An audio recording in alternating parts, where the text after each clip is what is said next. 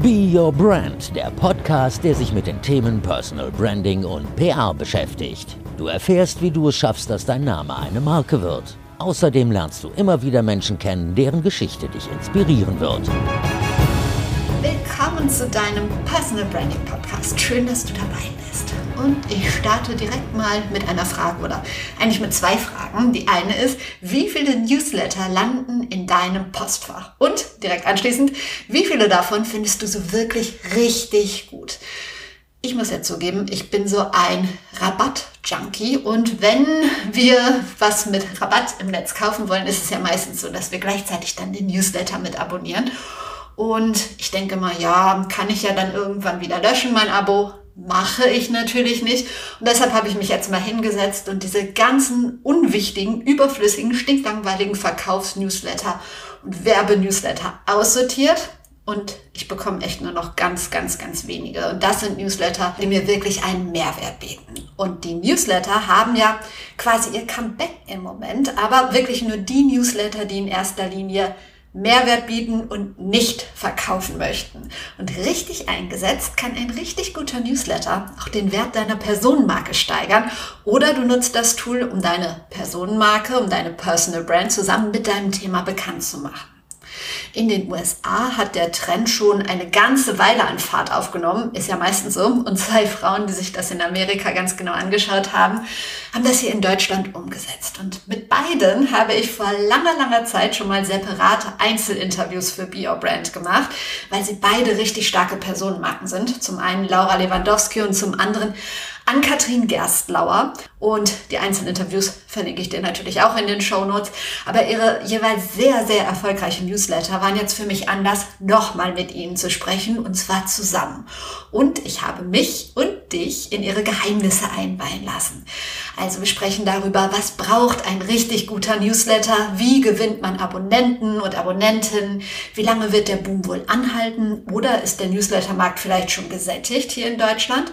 Worauf solltest du achten, wenn du einen guten Newsletter starten möchtest? Wie wichtig ist die Sichtbarkeit des Verfassers oder der Verfasserin in den sozialen Medien und so weiter und so weiter.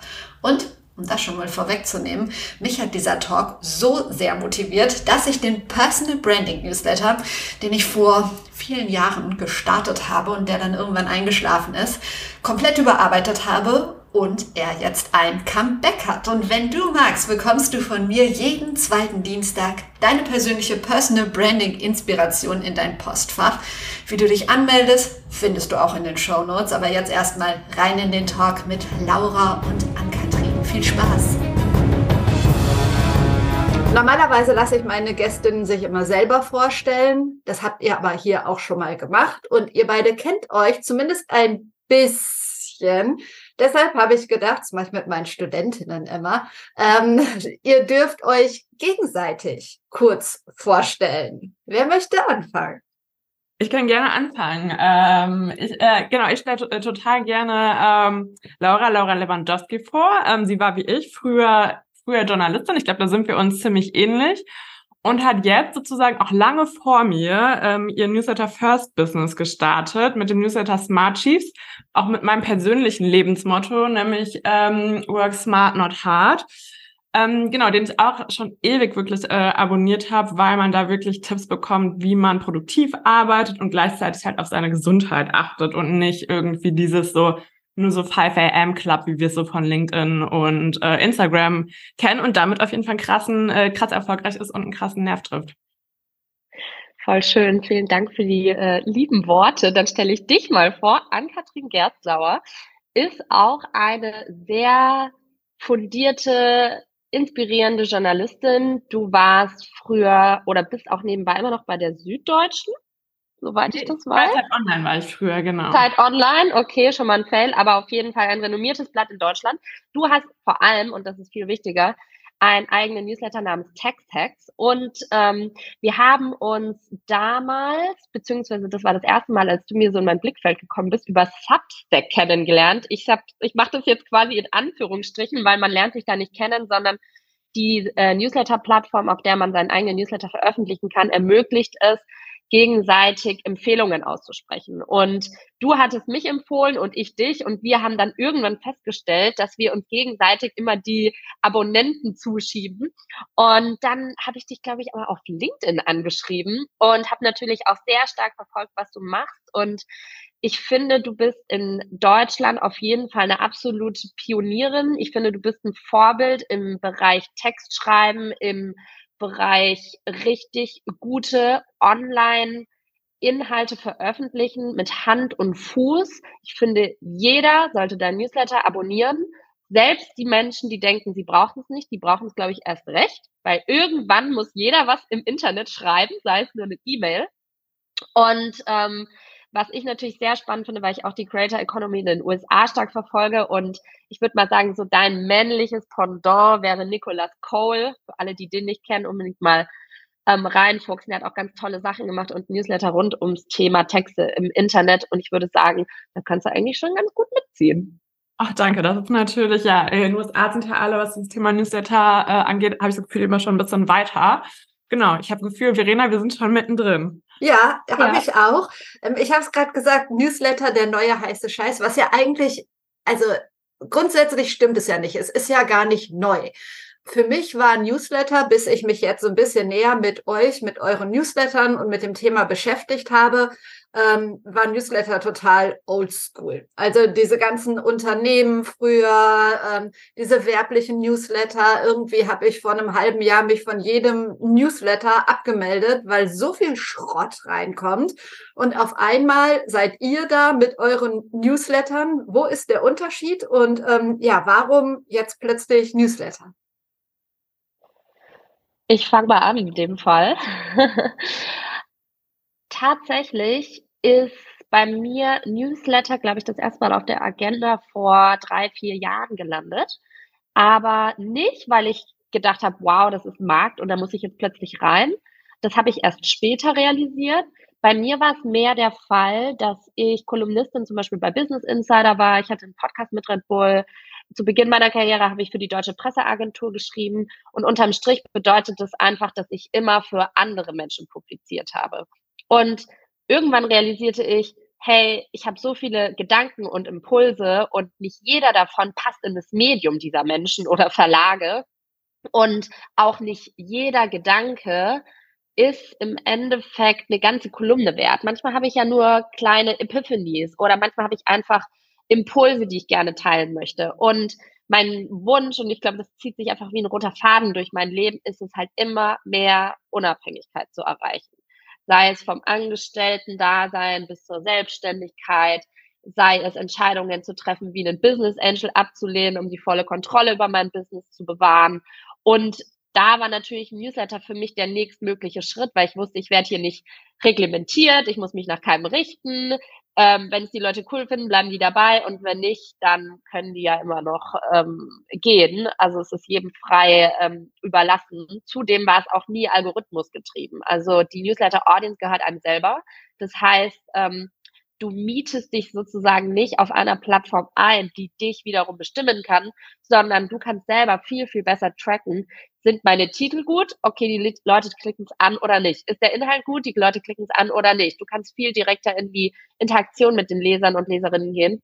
Und für mich waren es einfach ausschlaggebende Gründe, warum ich dann gesagt habe, cool, mache ich jetzt einfach. Und ja, dann habe ich mich mehr und mehr in diese Newsletter-Thematik eingefuchst und ganz viele Newsletter inzwischen aus den USA auch abonniert. Ähm, ich weiß nicht, wie es bei dir ist, Ann-Kathrin, aber ich habe, glaube ich, mindestens 25 bis 30 Newsletter. Ja, ja. Meine, meine halbe Inbox ist voll damit, weil ich natürlich jetzt inzwischen im Rabbit Hole abtauche und mir auch ständig Screenshots mache, wie machen das andere und ich habe auch auf Notion ähm, in meinem Organisationstool eine komplette Seite mit inspirational Stuff und ähm, wie kann man das Ganze noch weiter ausbauen? Also da ist so viel Potenzial nach oben. Wie ist es bei dir, Katrin? Ähm, ja, hundertprozentig. Also ich gucke auch viel in die USA und ich bin tatsächlich auch, als Substack damals in den USA gelauncht hat, ähm, bin ich so ein bisschen wirklich krasser drauf eingestiegen. Ähm, vielleicht für alle, die das irgendwie nicht kennen, ähm, Substack ist eine Plattform in den USA, die vor allen Dingen darauf abgezielt hat, Journalisten und Journalistinnen von großen Medien abzuwerben. Also Washington Post, New York Times, also so ein bisschen ähm, von der Medienkrise zu profitieren, auch davon, dass die Leute vielleicht bei ihren Medien nicht mehr so zufrieden sind und dass wiederum die Konsumenten irgendwie vielleicht Bock haben, auch einzelne Personen, ne, so Personal Branding mäßig, und da sind wir auch dann wieder beim Thema, halt zu unterstützen versus irgendwie große Medien zu unterstützen. Und äh, ich war sozusagen tatsächlich krass überrascht, wie gut das da funktioniert hat.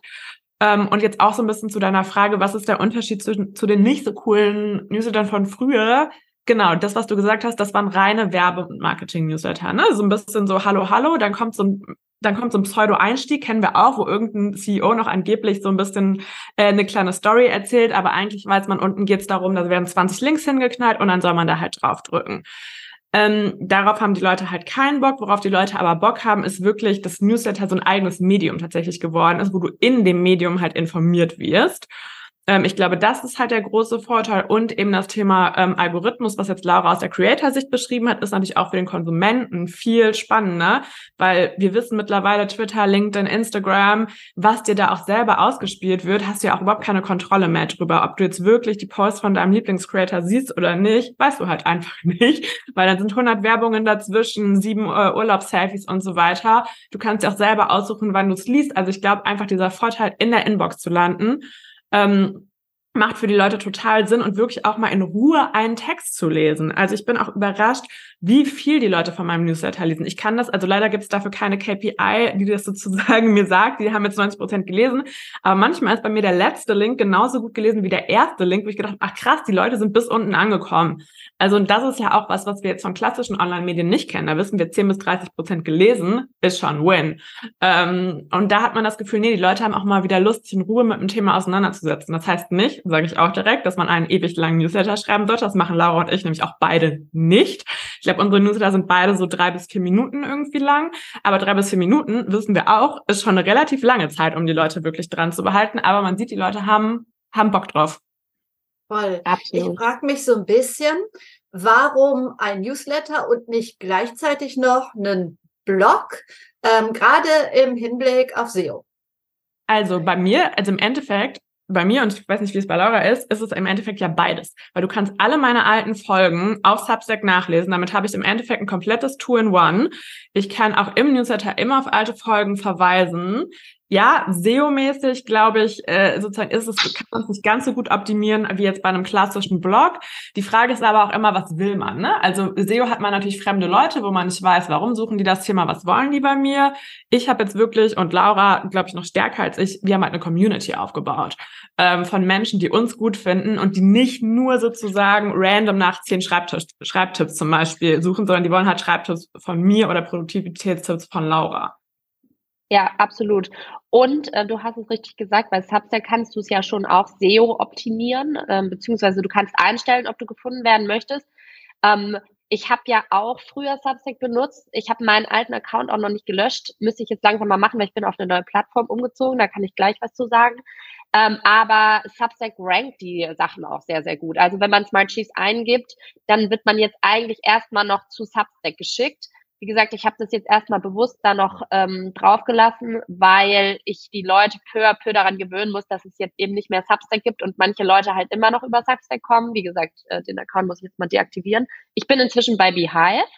Ähm, gilt aber genau das gleiche Prinzip. Also auch hier wirst du mit SEO gefunden. Du kannst alle Artikel wie in einem Art Blog ähm, lesen und genau wie Ann-Kathrin schon gesagt hat, ähm, glaube ich einfach, dass der Community-Aspekt dahinter viel, viel stärker ist. Also es geht nicht mehr so klassisch darum, ähm, finde mich randomly, sondern werde Teil einer Reise, teile die gleichen Werte. Also klar kann da auch jemand von außen kommen.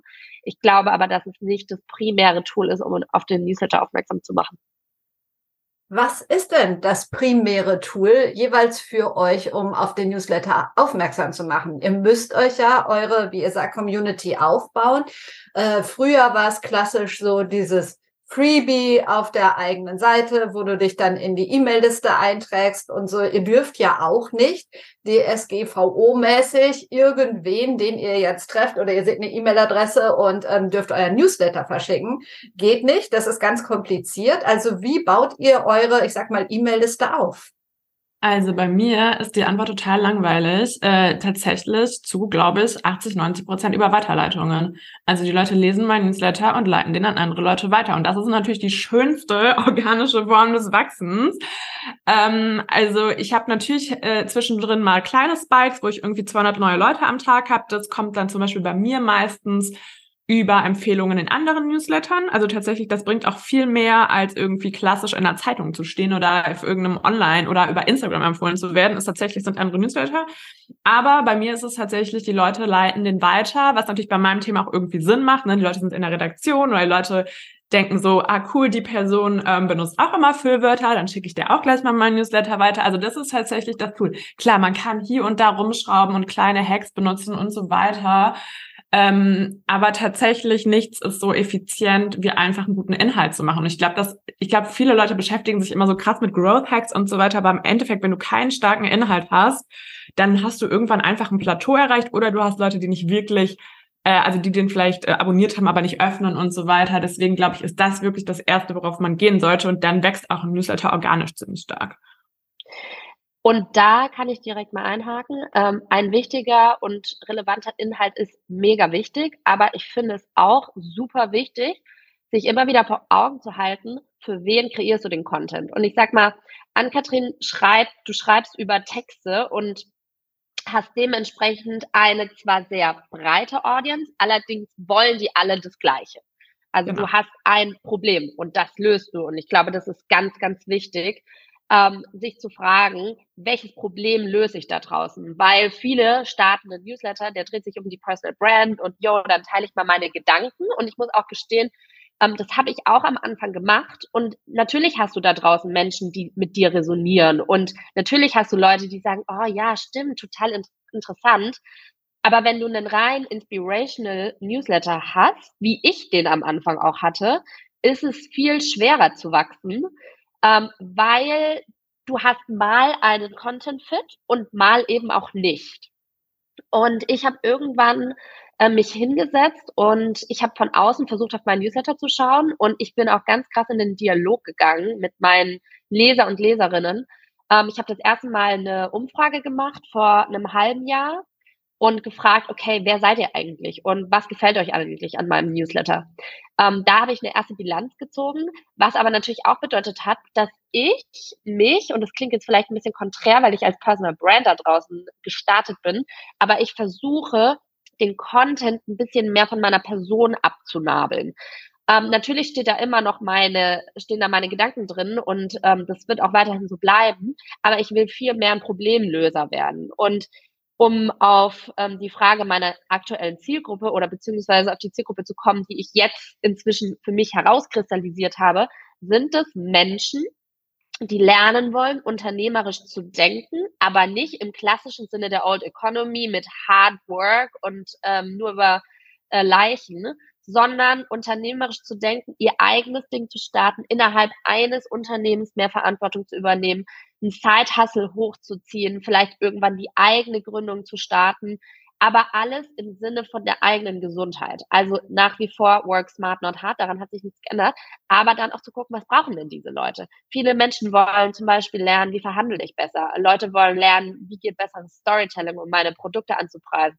Manche Leute wollen wissen, ähm, wie mache ich komplizierte Sachverhalte einfacher? Also das sind ganz viele Fragen, die mir auch Leute in meiner Community immer wieder stellen und da gehe ich dann sehr stark drauf ein. Also ich lese mir auch jeden Kommentar drunter, äh, unter, unter Posts durch. Ich gehe inzwischen sehr strategisch vor, was ich eben auf LinkedIn hochlade, passt es zu meinem Newsletter.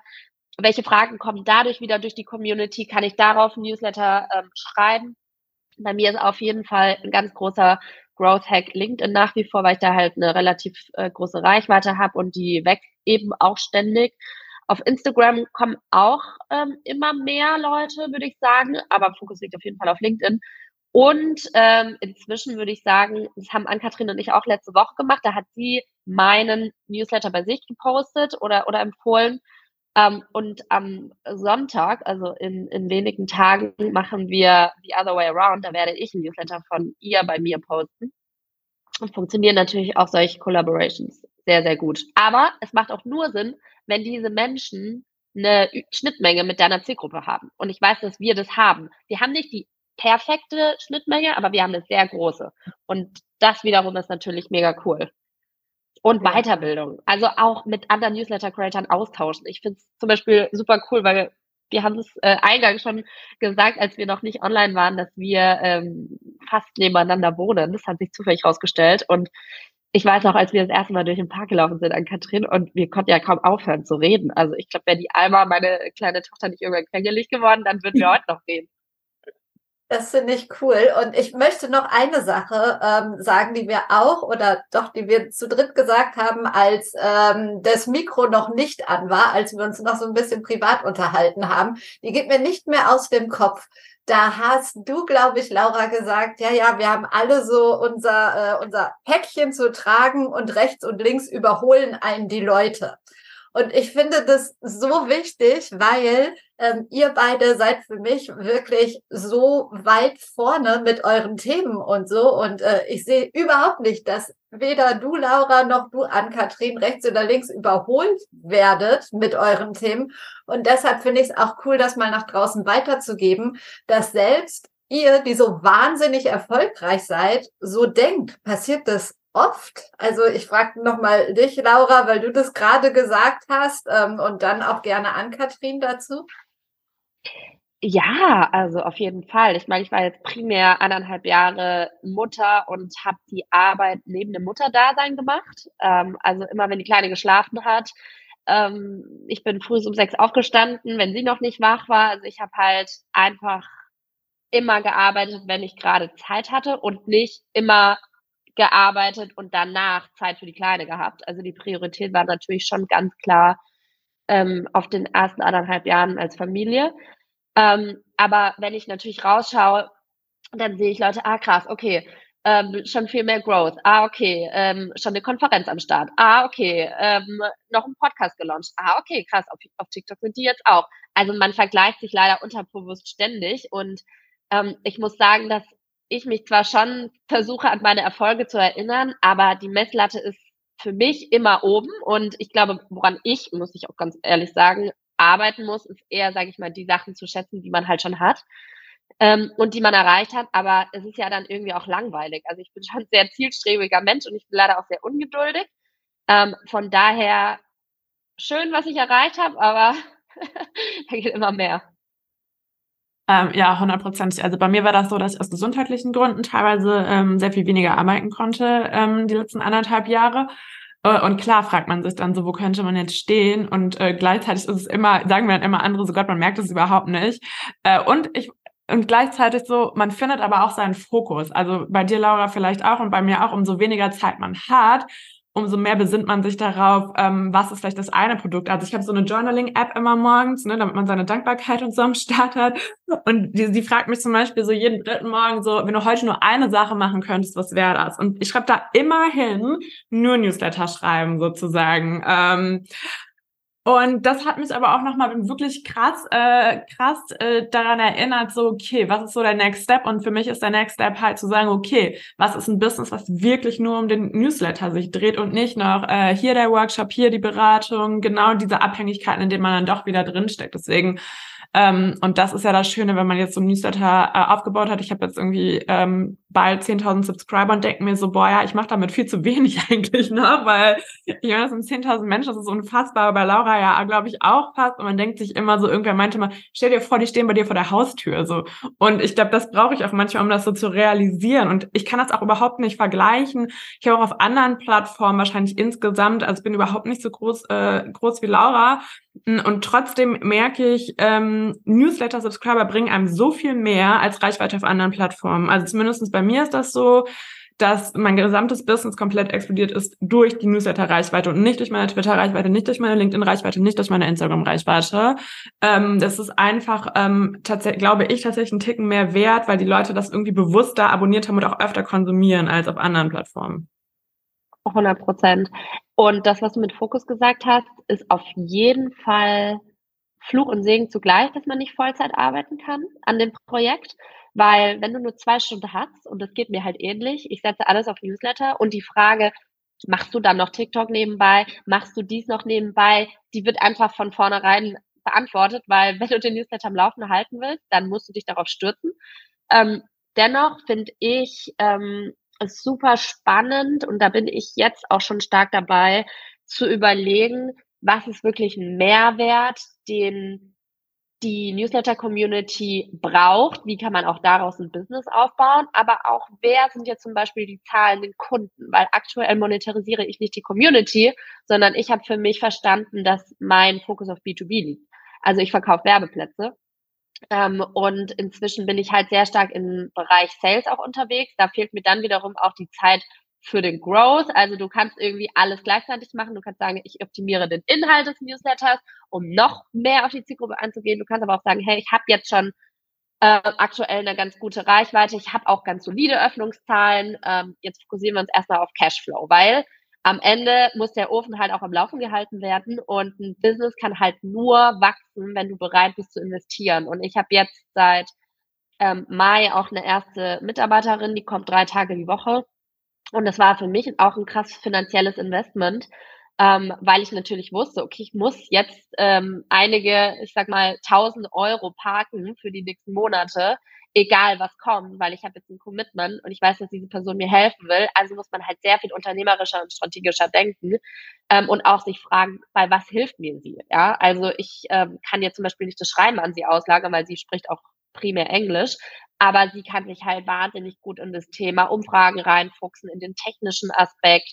Ähm, Nochmal viel mehr gucken kann man in so Segmentations denken, wenn jetzt Leute den Newsletter abonnieren und ich sag mal, bei dir ist es vielleicht auch interessant, die Segmentierung, zu sagen, okay, bist du Journalist oder bist du ähm, Gründer oder um was geht's dir, was möchtest du mit dem Schreiben machen? Bei mir ist es aber primär auch, ähm, bist du schon selbstständig? Willst du selbstständig werden? Ähm, bist du keins von beiden, aber interessierst dich einfach nur unternehmerisch zu denken und da auch nochmal mehr zu verstehen, wer ist wirklich die Zielgruppe? Also ihr merkt schon, ich bin total obsessed mit dieser Frage, ähm, weil am liebsten würde ich halt für jeden eine Schublade haben und dann kann man überlegen, ob man auch ehrlicherweise maßgeschneidertere Inhalte macht, wenn man dann irgendwann mal Online-Kurse hat, sind ja auch nicht für alle interessant. So, und wem schickst du nur den Online-Kurs? Weil ich will die Leute auch nicht zumüllen mit meinen Sachen. Ja.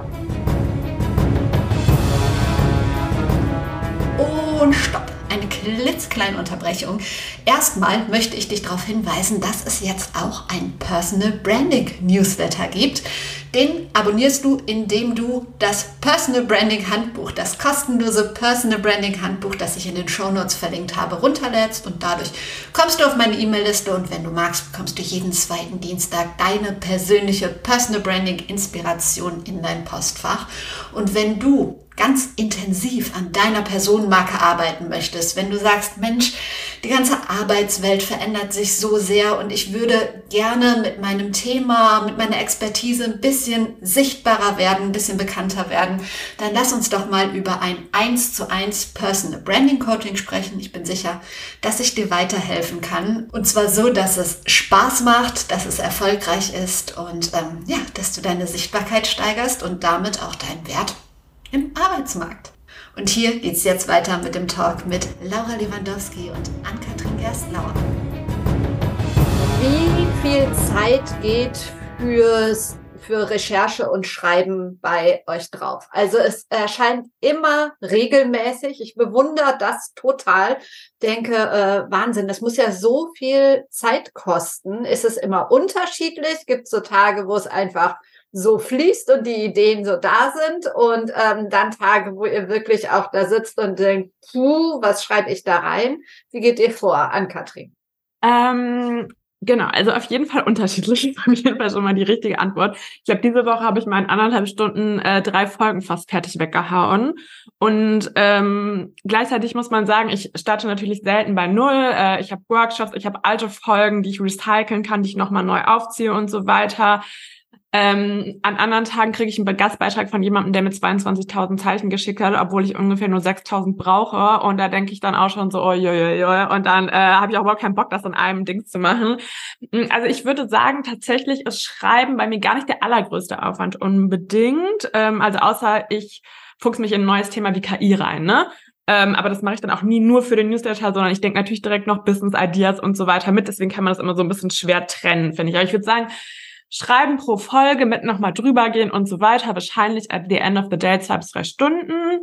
Dann ist aber natürlich noch Distribution äh, kommt dazu. Dann zum Beispiel habe ich eine Welcome-E-Mail, die ich an jede Person rausschicke, wo die Leute mir antworten können, mit wer sie sind und, ähm, und dann empfehle ich ihnen nochmal eine personalisierte Folge. Das kostet relativ viel Zeit. Ähm, ich hoffe aber, dass sich das eines Tages stark auszahlen äh, wird, weil natürlich erstens, ich bin weiter oben in der Inbox bei den Leuten, wenn die mir antworten. Zweitens, ich habe einen persönlichen Kontakt zu denen aufgenommen. Also keine Ahnung, wenn ich eines Tages eben auch nochmal Produkte an die Leute verkaufen will, haben die halt schon mal mit mir interagiert. Aber das ist, glaube ich, fast, ähm, fast das Aufwendige. Also äh, wahrscheinlich am Ende des Tages ist es schon ein Tag pro Woche mindestens. Man könnte das aber auch noch hochskalieren, also man könnte das auch noch viel aufwendiger machen natürlich. Ähm, so, und dann fragen die Leute mich immer total oft, wie hast du denn Zeit dafür? Und dann sage ich so, das ist halt mein, zum Beispiel bei mir ist es momentan aber auch einfach mein Akquise-Tool Nummer eins. Ähm, das heißt, ich verdiene indirekt wahnsinnig viel Geld damit, weil ich kriege viel mehr Aufträge rein. Äh, ich konnte meine Preise verdoppeln bis verdreifachen. Ähm, ich bin komplett ausgebucht. Ich kann mir aussuchen, mit wem ich zusammenarbeite. Das ist natürlich mega. Und das heißt, alles, was ich sonst machen musste, nämlich 100 Calls mit irgendwelchen Leuten, die nicht wussten, ob sie was bei mir buchen, von denen ich wusste, nicht wusste, ob sie zahlen können, das erspare ich mir alles mittlerweile. Das heißt, das ist für mich auf jeden Fall äh, sowohl finanziell und zeitlich sehe ich das überhaupt nicht als Belastung für mich. Plus, ich habe auch angefangen mit Anzeigen zu monetarisieren, hätte ich jede Woche eine Anzeige drin, könnte ich alleine davon leben. Ähm, das heißt, äh, genau, ich glaube, viele sehen Newsletter immer nur als, das ist so viel Arbeit, aber wenn man es dann geschafft hat, kriege ich also viel mehr zurück, als ich da reinstecke, sozusagen. Also deswegen, ich könnte jetzt auch noch mehr reinstecken und würde mehr rausbekommen. So, also da wäre ich mir relativ sicher. Laura, wie viel Voll. Zeit geht dir bei dir dra dafür drauf? Das ist eigentlich doof, die Frage, wie viel Zeit geht dafür drauf? Aber ähm, ja. Ja, die Frage ist schon, also ich sehe das jetzt nicht als äh, etwas, wofür ich mir Zeit nehmen muss, sondern es ist ja mein Business. Also ähm, ein Startup-Gründer fragt ja auch nicht, oh, wie nimmst du dir jetzt die Zeit, das Produkt zu entwickeln, sondern it's your job. Also natürlich ja. nimmst du dir die Zeit, weil das alle allein das mache ich ja den ganzen Tag. Ähm, aber klar, wie Ann-Kathrin schon gesagt hat, man muss krass in Vorleistung gehen. Also mit Sicherheit arbeitest du einfach mal zwei Jahre, ohne einen Cent damit zu verdienen. Und es geht ja nicht nur darum, dass du den Newsletter schreibst, sondern ähm, du, du recherchierst ständig. Ich höre Millionen Podcasts. Ich bin den ganzen Tag nur am Inhalte konsumieren. Ähm, egal, ob ich einen Kinderwagen durch die Gegend schiebe, ob ich am Spielplatz abhänge, ich bin die ganze Zeit nur in Gedanken bei diesem Newsletter, muss ich leider gestehen. Ähm, und bei mir ist es inzwischen so, dass ich ja mal zeitweise zwei Newsletter die Woche hatte und zwar immer äh, mittwochs und sonntags. Ähm, mittwochs kommen immer kuratierte Links äh, von mir raus. Das kann mal ein KI-Tool sein, es kann mal ein Buch sein, das ich ähm, gerade lese und empfehle, kann aber auch mal ein YouTube-Video oder ein Podcast sein oder was auch immer mir gerade durch die äh, Finger rutscht. Und ich weiß, dass die Leute wirklich auf diesen, auf diese fünf Links warten. Also ich weiß, dass es denen wirklich weiterhilft und ich krieg ähm, Nachrichten vom Bundestag bis zu Google, von Amazon bis was weiß ich von irgendwelchen Banken aus der Schweiz Feedback, dass ihnen ähm, die Inhalte so helfen. Also ich habe witzigerweise viele Leser aus der Schweiz. Ich weiß gar nicht, wie es dazu kam. Aber das freut mich natürlich. Und ähm, ich weiß auch, dass viele Leute mich deswegen schon für Keynotes angefragt haben, weil sie das eben lesen. Und für eine Keynote kann man halt easy ein paar tausend Euro für eine halbe Stunde Vortrag verlangen. Also von daher refinanziert sich das Ganze. Ähm, was aber natürlich auch ähm, bedeutet, der zweite Newsletter, und da würde ich jetzt auch gerne mal eure Meinung als Leserinnen dazu hören, wenn wir schon mal dabei sind, es war ja oft so ein Deep Dive, also ähnlich wie ähm, Ann-Kathrins längere Stücke, habe ich mich immer einem Thema verschrieben. Ähm, keine Ahnung, äh, wie geht das Pr Prinzip von Build in Public, was kann ich verraten und was nicht in der Online-Welt zum Beispiel. Und ich bin dann jetzt in die Sommerpause gegangen, die letzten vier Wochen, und habe gesagt, es kommt jetzt aktuell nur noch ein Newsletter raus, und zwar die Links. Und ich hatte offen gestanden das Gefühl, nach vier Wochen, dass die Leute diesen Deep Dive nicht vermisst haben, obwohl der richtig, richtig viel Arbeit bedeutet für mich. Also Zeit und Geld natürlich.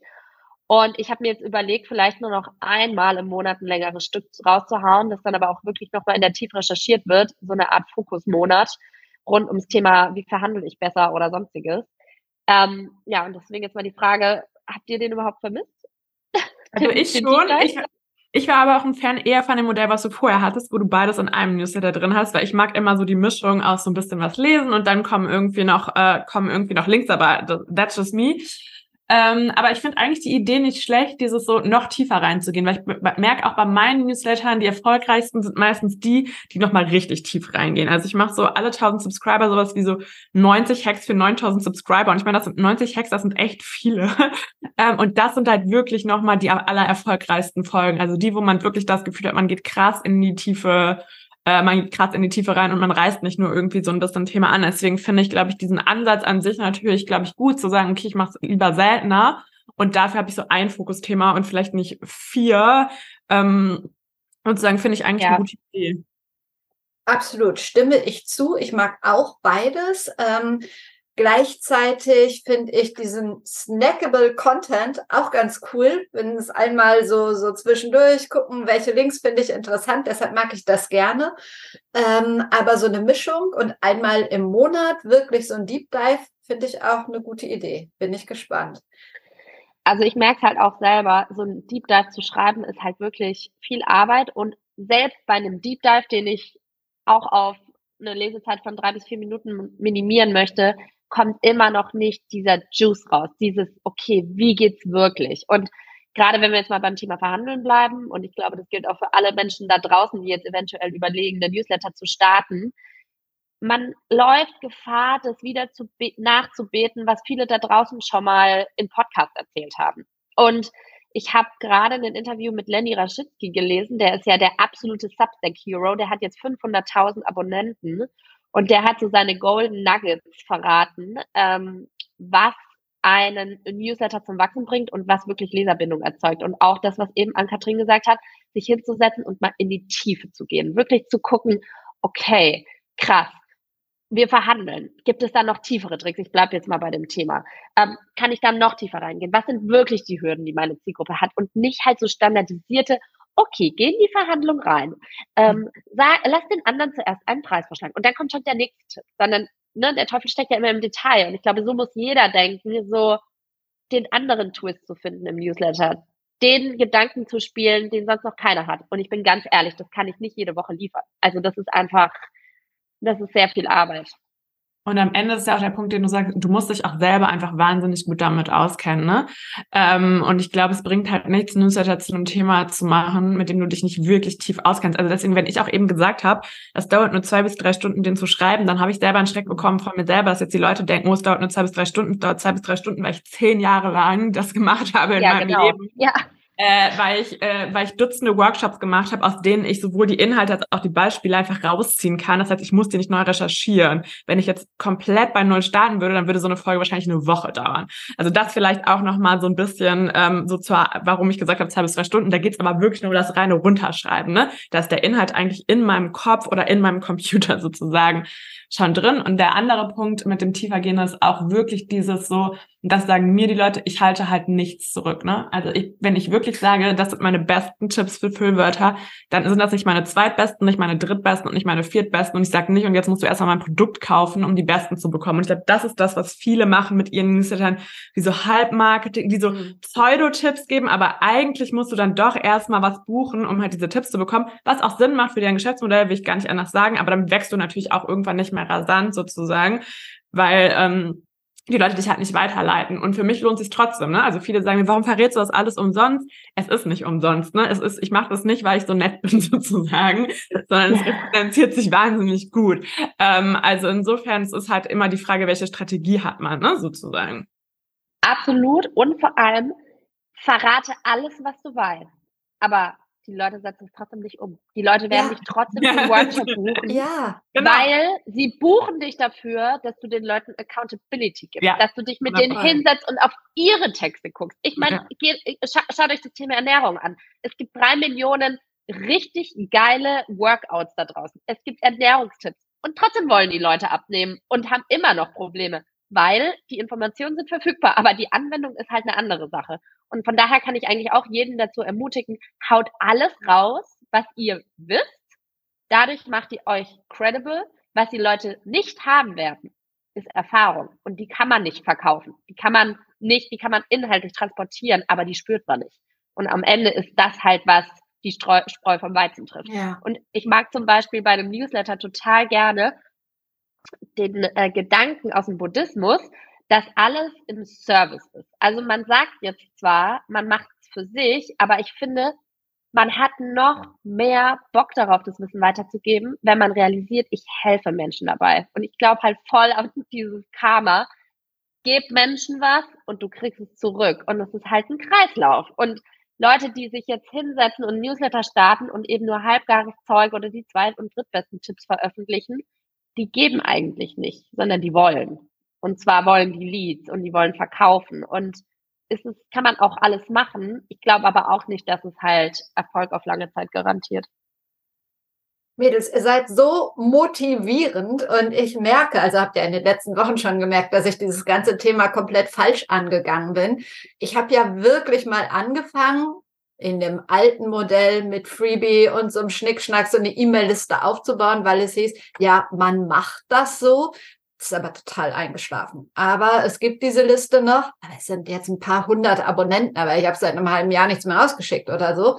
Gleichzeitig denke ich jetzt, Mensch, zum Thema Personal Branding und richtig aufgezogen, könnte das doch grundsätzlich funktionieren, oder? Was ist Du kannst ja deine Podcasts nehmen und die nochmal recyceln und sagen, Ja. hey, jetzt hast du gerade ein Newsletter mit Ann-Kathrin und Laura gemacht. Ähm, daraus mache ich jetzt ein Content-Piece mit den drei wichtigsten Tipps. Ähm, wer nochmal tiefer geht, kann sich gerne die Podcast-Folge anhören. Ähm, und darunter hast du dein Coaching und sagst, wenn du Hilfe bei der Umsetzung brauchst, pay me. Also weißt du, das ist ja irgendwo ein No-Brainer. Aber jetzt, du darfst eins nicht vergessen, der muss trotzdem gut geschrieben sein. ja, Also einfach jetzt, ne, das muss eine Storytelling, ein Storytelling dahinter sein. Kann Ann-Kathrin ja, äh, du kannst ja Ann-Kathrin buchen dafür.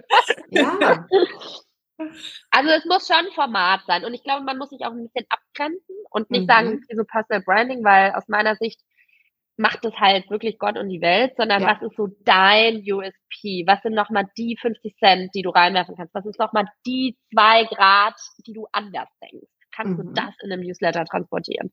Was ist der Extra Value?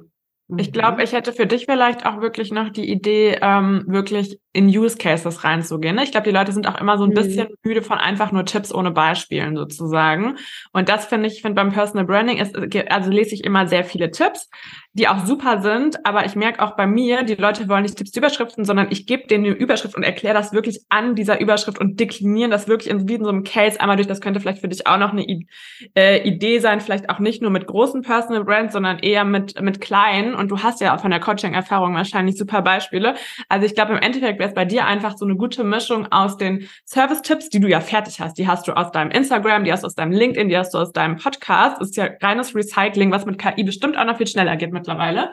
Ähm, plus vielleicht irgendwie äh, hin und wieder eine schöne Case-Study oder so, könnte ich mir bei dir total gut vorstellen, gerade für Leute, die so neu anfangen mit Personal Branding und die dann nicht nur ist, so, so macht dieser Account mit 50.000 Followern, weil ich finde, das ist immer so ein bisschen so, das ist halt nicht das Beispiel sozusagen, sondern die Leute, deine Kunden sind ja auch eher so, ich weiß nicht, wie Instagram funktioniert, ich weiß nicht, wie äh, LinkedIn funktioniert, ich will mich aber positionieren und die brauchen wahrscheinlich eher so ein Case, wie startest du mit 10 Followern sozusagen. Und Ja. das kann ich mir super gut ähm, vorstellen.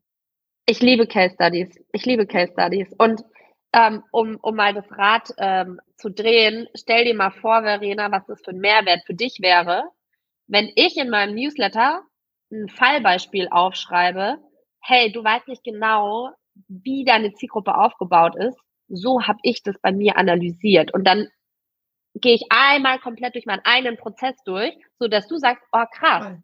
voll interessant. Bedeutet, mein Newsletter hat so einen krassen Mehrwert für dich, du möchtest ihn lesen. Vice versa jetzt, wenn Leute zu dir kommen auf den Newsletter, die lesen eine Case Study, denken sich, ah krass, hatte so einen extremen Mehrwert, von der will ich mehr lesen, weil es halt sehr relatable ist, weil die Leute eine Anwendung dazu haben. Und ich bin da voll bei dir an Katrin. Ähm, es gibt halt viel Gelaber da draußen, aber die Leute kopieren oft Sachen, die wissen aber gar nicht wirklich, von was sie selber reden, weil Mhm. sie es nie durchgespielt haben. Und dann klingt das alles so, ja, diese ganzen Internetphilosophen da draußen.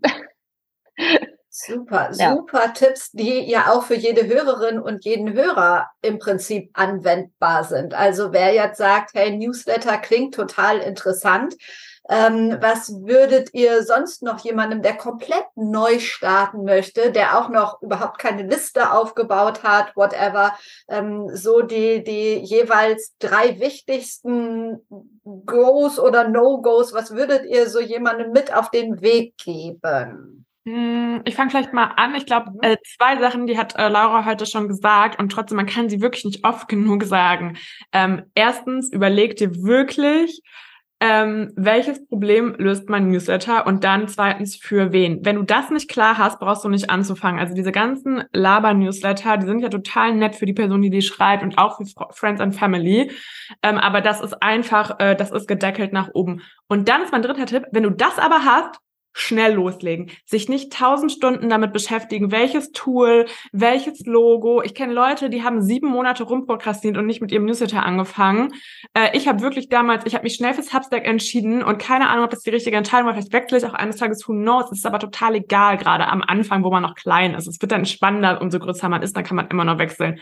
Und auch so, mein Logo hat mir meine Schwester äh, gebaut, die überhaupt keine Grafikdesignerin ist, sondern Bauingenieurin ist. so, das benutze ich übrigens bis heute. Äh, der Name war gut, aber dann halt wirklich loslegen, weil das ist auch was, was mir mal jemand gesagt hat. Äh, dein Newsletter wird nie seltener gelesen als in deiner ersten Folge. Das heißt, äh, plan jetzt auch nicht irgendwie Monate ein für deine erste Folge, sondern probier halt auch mal ein paar Sachen aus. Ähm, und ich glaube, das ist, das sind so meine drei Tipps. Ähm, also eigentlich, man braucht erstmal diese Base mit welches Problem und für wen und dann aber auch loslegen. Und ich würde noch ergänzen, gerade wenn man ja alleine startet, und davon gehe ich jetzt mal aus, sollte man sich gut fragen, kenne ich mich in dem Thema auch wirklich aus? Oder versuche ich jetzt Probleme zu lösen, weil ich glaube, das sind Probleme da draußen und jetzt kriege ich schnell ein Product oder Content Market Fit. Oder bin ich einmal da durchgelaufen und habe selber verstanden. Und um da auch mal wieder ein anwendbares Beispiel zu geben, ich sehe ganz viele Leute jetzt inzwischen da draußen, die ähm, Copywriting auf LinkedIn machen wollen. Oh Gott. Und ja. ich denke mir so, boah, Leute, eure Copies sind so dermaßen schlecht. Ja. Niemals würde ich auf die Idee kommen, dich als Copywriter zu buchen, weil ich weiß ganz genau, von wem du deine Inhalte abschreibst. Ich kenne mich aus in der Branche und ich weiß ganz genau, dass ich bei dem und dem und dem US-Creator exakt eins zu eins das gleiche gefunden habe. Und jetzt kommst du mir da mit irgendwelchen lieblosen LinkedIn-Slides an und glaubst, du hast die Welt verstanden. Also ganz wichtig, du musst schon auch eine Kredibilität dafür haben, um dieses Problem zu lösen, sonst kaufe ich es dir natürlich nicht ab. Und auch bei mir war das natürlich am Anfang so, ich habe am Anfang stärkeren Fokus auf Texte gelegt. Inzwischen lege ich einen, ähm, stärkeren Fokus auf das Unternehmerische. Warum? Weil ich mich auch zwölf Jahre nur mit Texten beschäftigt habe. Inzwischen bin ich aber seit fünf Jahren selbstständig und ich rede jetzt auch nicht darüber, wie skaliere ich ein Startup auf eine Million Euro, weil an dem Punkt bin ich ja gar nicht, sondern ich rede natürlich nur über die Sachen, die ich jetzt in den letzten fünf Jahren schon gelernt habe. Und das ist super wichtig. Und ich glaube, was auch entscheidend ist, dass man sich vielleicht mal, keine Ahnung, eine Stunde Zeit nimmt und einfach überlegt, würden mir spontan zehn Titel zu diesem Thema einfallen und wie schwer ist das Ganze? Weil gehen dir die Themen nämlich aus oder du sagst irgendwann, okay, yo, jetzt ist die Luft raus, dann brauchst du auch kein Newsletter dazu starten, weil dann ist er vielleicht zu nischig. Also dann ist es vielleicht ein Problem, aber ähm, du kannst das Ganze halt nicht weiterdrehen. Und einerseits natürlich zu gucken, Problem gelöst, ja, da ist ein Markt für, ja, bin ich credible dafür, ja, und ist es prädestiniert dafür, dass es halt auch wirklich eine Serie wird oder ist das Thema halt nach drei Monaten durch? Eine Frage ist mir gerade noch eingefallen, als du LinkedIn gesagt hast. Ähm, es war ja so ein Hype, ist es auch immer noch, dass äh, die Leute über LinkedIn ihren Newsletter starten. Was sagt ihr dazu? Wenn schon ein Newsletter und ich auf LinkedIn eine, eine okaye Plattform habe oder eine, eine Community, die ähm, nicht zu klein ist, sollte ich das dann nutzen und so ein LinkedIn-Newsletter starten? Oder sagt ihr ganz klar, mach dich nicht abhängig von LinkedIn, starte direkt mit Mailchimp, Substack, whatever? Ja, also, ähm, ich bin jetzt witzigerweise gerade in meinem LinkedIn-Newsletter, weil ich auch offen gestanden gar nicht weiß, wie viele Subscriber ich hier habe. Aber was total interessant ist, ich habe zuerst gedacht, ich brauche jetzt auch ein Newsletter auf LinkedIn, weil das halt auch einige Creator machen. dass sie zweigleisig fahren quasi. Ähm, und dann habe ich mir gedacht, ja gut, dann mache ich das jetzt auch. Es gibt zwei Probleme. Einerseits, du musst auch diesen Newsletter pflegen und promoten. Und ganz ehrlich, lieber hole ich halt Leute direkt in meinen Newsletter, als dass ich sie auf der LinkedIn-Plattform lasse. Weil das bedeutet ja eigentlich, habe ich als eigenes Problem dann wieder heraufbeschworen, und zwar, dass mir der Newsletter nicht gehört. Außerdem will ich ja am Ende die E-Mail-Adressen und nicht irgendwelche random Leute. Allerdings habe ich dann die Strategie gewählt, dass ich die Newsletter zeitversetzt hochlade, also mit vier Wochen Unterschied. Ähm, das mache ich auch. Witzigerweise habe ich den Newsletter nie beworben, aber ich habe ohne ein einziges Mal Promo dafür zu schreiben 666 Subscriber gerade dadurch bekommen, die ich wiederum in meine Statistik reinpacken kann und was natürlich insofern auch interessant fürs Marketing ist, weil ich dann sagen kann, eure Werbung erreicht 666 Leute oder 1000, wie auch immer. Ähm, ich weiß nicht, ob es der heilige Gral ist. Ich glaube, also ganz klar nach wie vor wird der Fokus auf meinen eigenen Newsletter legen. Ähm, es ist, könnte halt im besten Fall Cross-Promotion sein. Äh, lohnt sich aber auf jeden Fall auch nur, wenn man wirklich eine aktive Brand hat. Und dadurch, dass ich jetzt halt eine habe auf LinkedIn, ähm, würde ich sagen, mache ich das. Aber wenn man auf LinkedIn keine große Audience hat, finde ich es halt irgendwie ein bisschen wahrscheinlich Zeitverschwendung und man hat eh genug Dinge zu tun, weil, wie gesagt, auch der Newsletter muss gepflegt werden. Ja, ist ja genau der Grund, warum ich ihn nicht habe. Ähm, meine Brand auf LinkedIn ist deutlich kleiner als äh, die von Laura. Mein Newsletter ist viel, viel größer. Und ich merke auch richtig, also ich habe auch so ein paar LinkedIn-Newsletter abonniert, aber merke, es ist einfach was anderes, ob Newsletter bei mir in mein E-Mail-Postfach reinkommen oder ob ich eine LinkedIn-Benachrichtigung bekomme. Wie oft lese ich die dann wirklich? Das ist dann wieder so eine von acht äh, ne, LinkedIn-Benachrichtigungen halt nur. Das ist einfach ein Unterschied. Und genau, so wenn man halt eine große Brand hat und vielleicht auch wenig Zeit hat und denkt, ich will mich jetzt nicht bei einem neuen Tool anmelden und so weiter und so weiter, dann macht das das, glaube ich, Sinn, vielleicht auch, wenn man ein bisschen unregelmäßiger schickt. Aber für mich, ich habe auch mal kurz drüber nachgedacht, einfach beides zu machen. Aber im Endeffekt, auch dadurch, dass ich das so gut über Werbung mein Newsletter monetarisieren kann und so, ich würde es mir, glaube ich, nur gegenseitig wegnehmen. Also mir die Reichweite wegnehmen. Meine Öffnungsrate würde vielleicht sinken, weil manche die auf LinkedIn lesen so. Äh, ich glaube, ich würde mir auch nur meine Statistiken damit kaputt machen. Deswegen, genau, mache ich's nicht. Ähm, wie gesagt, wenn man eine riesige Reichweite hat auf LinkedIn, macht es vielleicht Sinn, aber wenn man eine kleine hat, würde ich auf jeden Fall eher ähm, auf einen eigenen Newsletter gehen, der wirklich in einem E-Mail-Postfach landet. Ja, ähm, unsere Zeit ist äh, gerannt. Eine letzte Frage habe ich noch. Ich weiß, also du, da war es jedenfalls ein Anschlusstermin und äh, wir haben jetzt auch wirklich so viel Input weitergegeben. Aber ein Tipp noch, was ist euer wichtigstes Tool ähm, zur Erstellung des Newsletters? Ich weiß, Laura, du nutzt diverse KI-Tools auch. Vielleicht fällt es dir schwerer zu entscheiden. Äh, wie ist es bei dir? An Kathrin, hast du was, wo du sagst, boah, darauf kann ich auf gar keinen Fall verzichten? Nee, ich bin ja das Gegenteil von Laura. Ich benutze ungefähr null Tools, bin der chaotischste Mensch der Welt und schreibe einfach im Substack äh, meine Folgen. Ich habe aber gleichzeitig so 42 Drafts mit Ideen. Also ich glaube, was eher wichtig ist, was ist dein Ort für Ideen, dass du sie nicht verlierst. Und bei mir ist es so, ich mache sofort eine Substack-Folge auf, schreibe nur die Überschrift da rein, mach sie wieder zu und schreibe sie irgendwann anders. Also Hauptsache, man verliert es irgendwie nicht. Mhm. Also so viele KI-Tools nutze ich ehrlicherweise gar nicht, muss ich klarstellen. Ähm, ich nutze was ich neuerdings nutze, ist das Tool äh, Snipped. Ähm, das ist mega praktisch, weil ich natürlich ganz viele Podcasts höre und wenn da eine interessante Passage ist, kannst du die in Snipped markieren und das transkribiert die automatisch diese Passage, die ich dann wiederum als ein Content Piece oder als Inspiration oder als Quelle für meinen Inhalt nehmen kann. Das finde ich halt total interessant. Ähm, ansonsten nutze ich gar keine KI ich nutze für andere Sachen äh, eine KI, zum Beispiel für Videos ähm, oder, oder mal zur Recherche, Perplexity AI oder ChatGPT, aber ich würde niemals was von der KI schreiben lassen, weil das geht total die Hose. Ich habe das mal spaßeshalber getestet, was dabei rauskommt, aber meine Zweifel haben sich leider äh, bestätigt, dass es äh, far away davon ist, was mein Anspruch an den Inhalt ist. Ähm, aber natürlich, äh, ich bin inzwischen ein krasser Strukturfreak geworden. Also ich war auch am Anfang so, dass ich überall meine Notizen hatte. Und inzwischen habe ich ein Notion-Board dafür angelegt ähm, und ähm, eine, eine eigene Notizen-App-Liste, weil ich natürlich verschiedene Links immer ständig kuratiere und sonst mhm. würde das halt all over the place sein und ich weiß gar nicht mehr, wo ich die Links gefunden habe. Deswegen muss ich mich da sehr, sehr disziplinieren und ich habe auch neuerdings ein Asana-Board.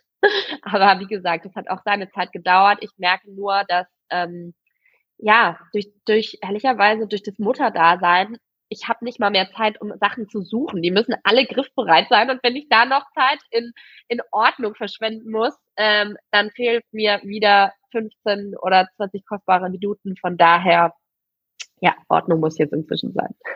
ja, sehr gut. Also da, da versuche ich mich auch gerade zu sortieren. Für mich ist auch immer ganz hilfreich meine WhatsApp-Gruppe mit mir selbst für Ideen, damit ich das Ganze nicht verliere. Ja, das habe ich auch. Ich danke euch wirklich für eure Tipps. War super, sich mit euch beiden mal auszutauschen. Eure beiden Newsletter habe ich in den äh, Show Notes natürlich verlinkt und ähm, ich sage einfach bis bald. Danke dir. Danke war's mit Be Your Brand. Vielen Dank fürs Zuhören. Die Newsletter von Laura und von Ann-Kathrin sind natürlich auch in den Show Notes verlinkt. Da gibt's aber auch den Link zum Personal Branding Newsletter, den du ab jetzt jeden zweiten Dienstag bekommst mit deiner persönlichen Personal Branding Inspiration bekommst du ganz einfach, indem du dir das kostenlose Personal Branding Handbuch runterlädst. Auch nochmal Mehrwert, also geballter Personal Branding Mehrwert für dich. Wenn du sagst, Mensch, ich möchte nicht nur lesen, sondern ich möchte auch wirklich in die Umsetzung kommen und das gerne mit Anleitung, damit es schneller geht, damit es in die richtige Richtung geht, damit es erfolgreich wird, dann melde dich doch bei mir. Lass uns einfach mal unverbindlich über ein 1 zu 1 Personal Branding Coaching sprechen. Ich bin mir sicher, dass ich dir weiterhelfen kann. Jetzt wünsche ich dir erstmal einen schönen Tag. Wir hören uns wieder am Donnerstag. Bis dahin, trau dich rauszugehen. Ich glaube an dich.